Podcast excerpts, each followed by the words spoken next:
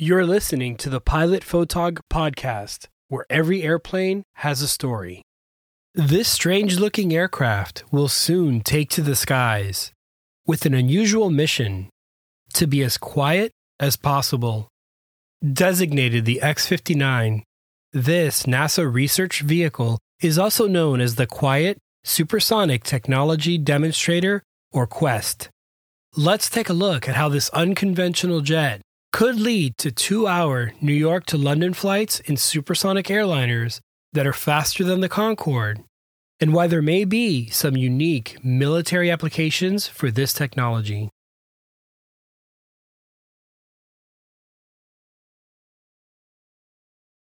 Time is money, and speed is life. The faster you can get somewhere, the more time you will have to do the tasks you need to do at your destination. In aviation, more speed typically gives you more options in case things go wrong. This is true of personal travel on airlines or military aircraft en route to a target. When it comes to airlines, there's been an unofficial speed limit of about 600 miles per hour. For a typical airline flight from New York to London, travel time is around six and a half hours, and that hasn't changed in 50 years. It's not that we can't design aircraft which can travel faster than that. In fact, the Concorde was an airliner that could fly at over 1,300 miles per hour. More on this incredible airplane later. So, why does the speed limit exist for airliners? Well, it comes down to two main reasons efficiency and noise. For an aircraft to travel faster, it must produce more thrust, which in turn requires more fuel, and more fuel equals more cost. More efficient engines and more streamlined designs can help, but to this point, most airliners have been optimized to fly around 600 miles per hour or just under the speed of sound. Flying faster than the speed of sound is represented by a Mach number, where Mach 1 is supersonic. Today's airliners and biz jets fly at speeds around Mach 0.7 to 0.8. Surprisingly, this speed limit has nothing to do with technology limitations, but with noise. When an airplane goes supersonic, a loud shock wave or sonic boom is heard. This loud noise can be annoying or even disturbing to people on the ground.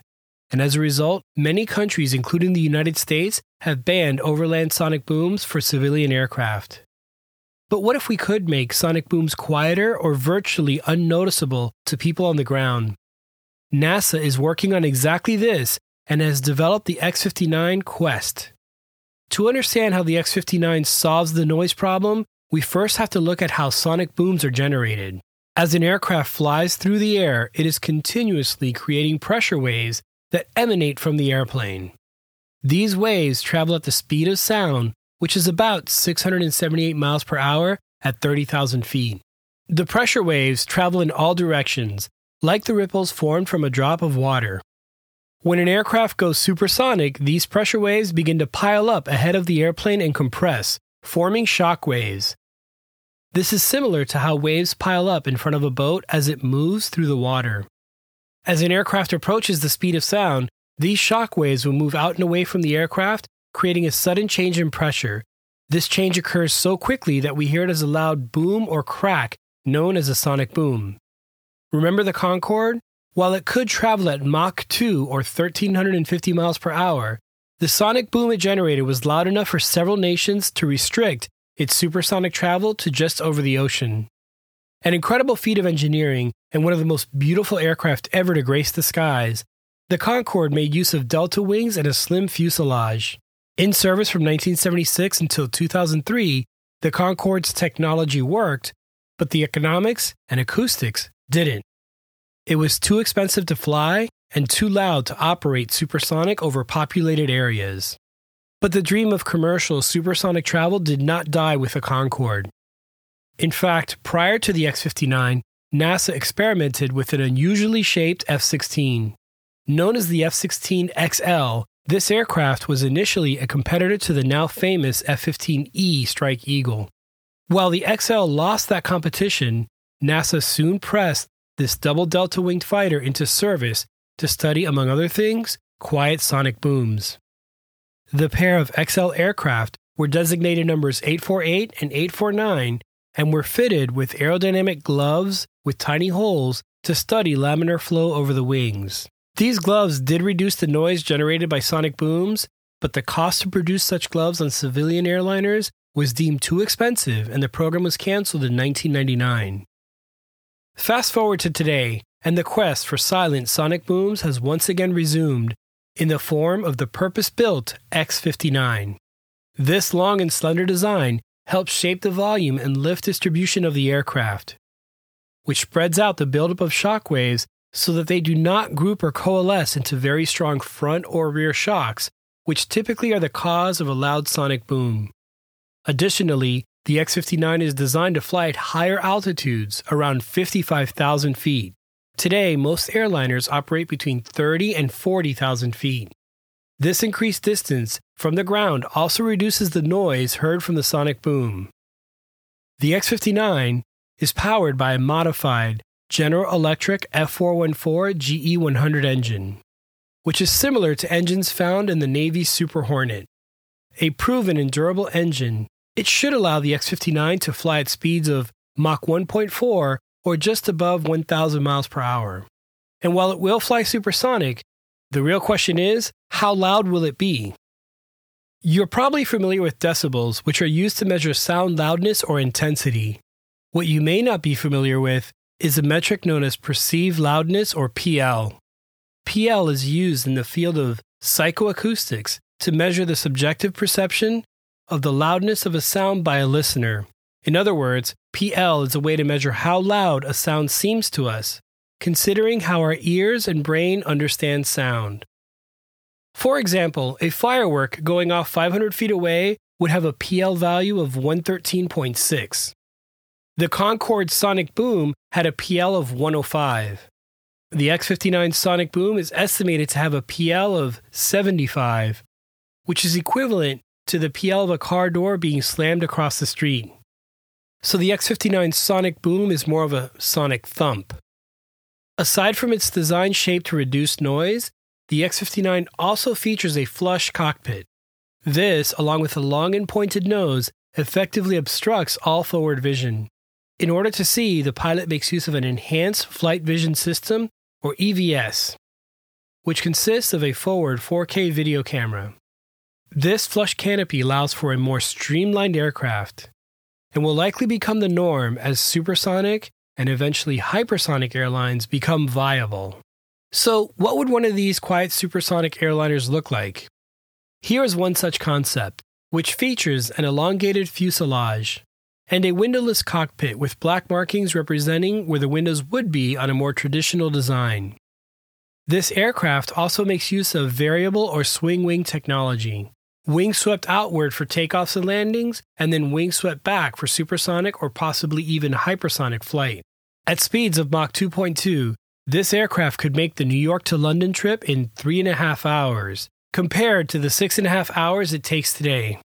If this airplane were able to achieve Mach 3 speeds, then that same trip would take just two and a half hours.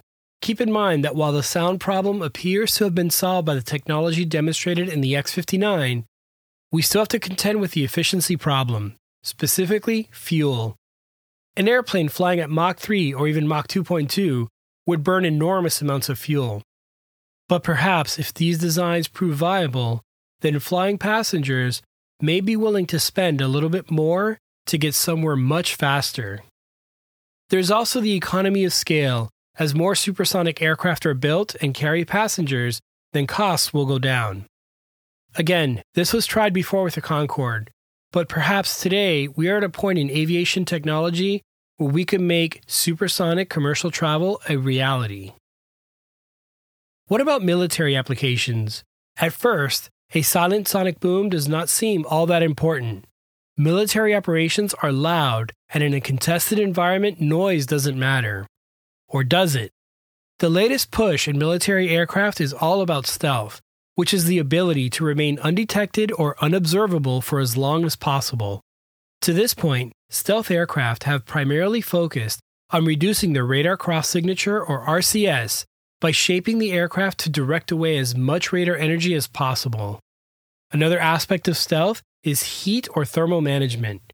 Military aircraft generate large heat signatures, especially when an engine's afterburner is being used. Some stealth aircraft, like the F 117 Nighthawk, had shrouds over their engines to conceal and dissipate their heat exhaust. Interestingly, the Nighthawk is subsonic with a maximum speed of Mach 0.92. Another component of stealth is sound. If an aircraft can be made to be as quiet as possible, then this would be another way for it to avoid detection. Perhaps designing a manned aircraft or even drone that would have a reduced sonic boom could be an advantage. After all, a quiet, unseen aircraft that can strike targets before being detected would be valuable.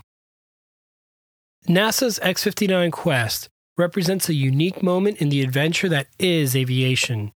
Quiet sonic booms or sonic thumps will likely open up possibilities for commercial supersonic overland travel that were once inconceivable and would redefine what we consider as fast travel.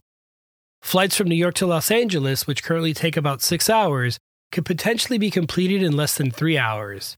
This incredible speed could revolutionize international and cross country business, enabling quicker transactions, faster deliveries, and a significant boost in global productivity.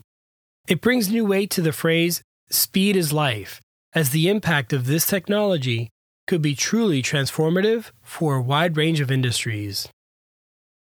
As the technological development around the X 59 Quest continues, there will be many more milestones and breakthroughs to discuss.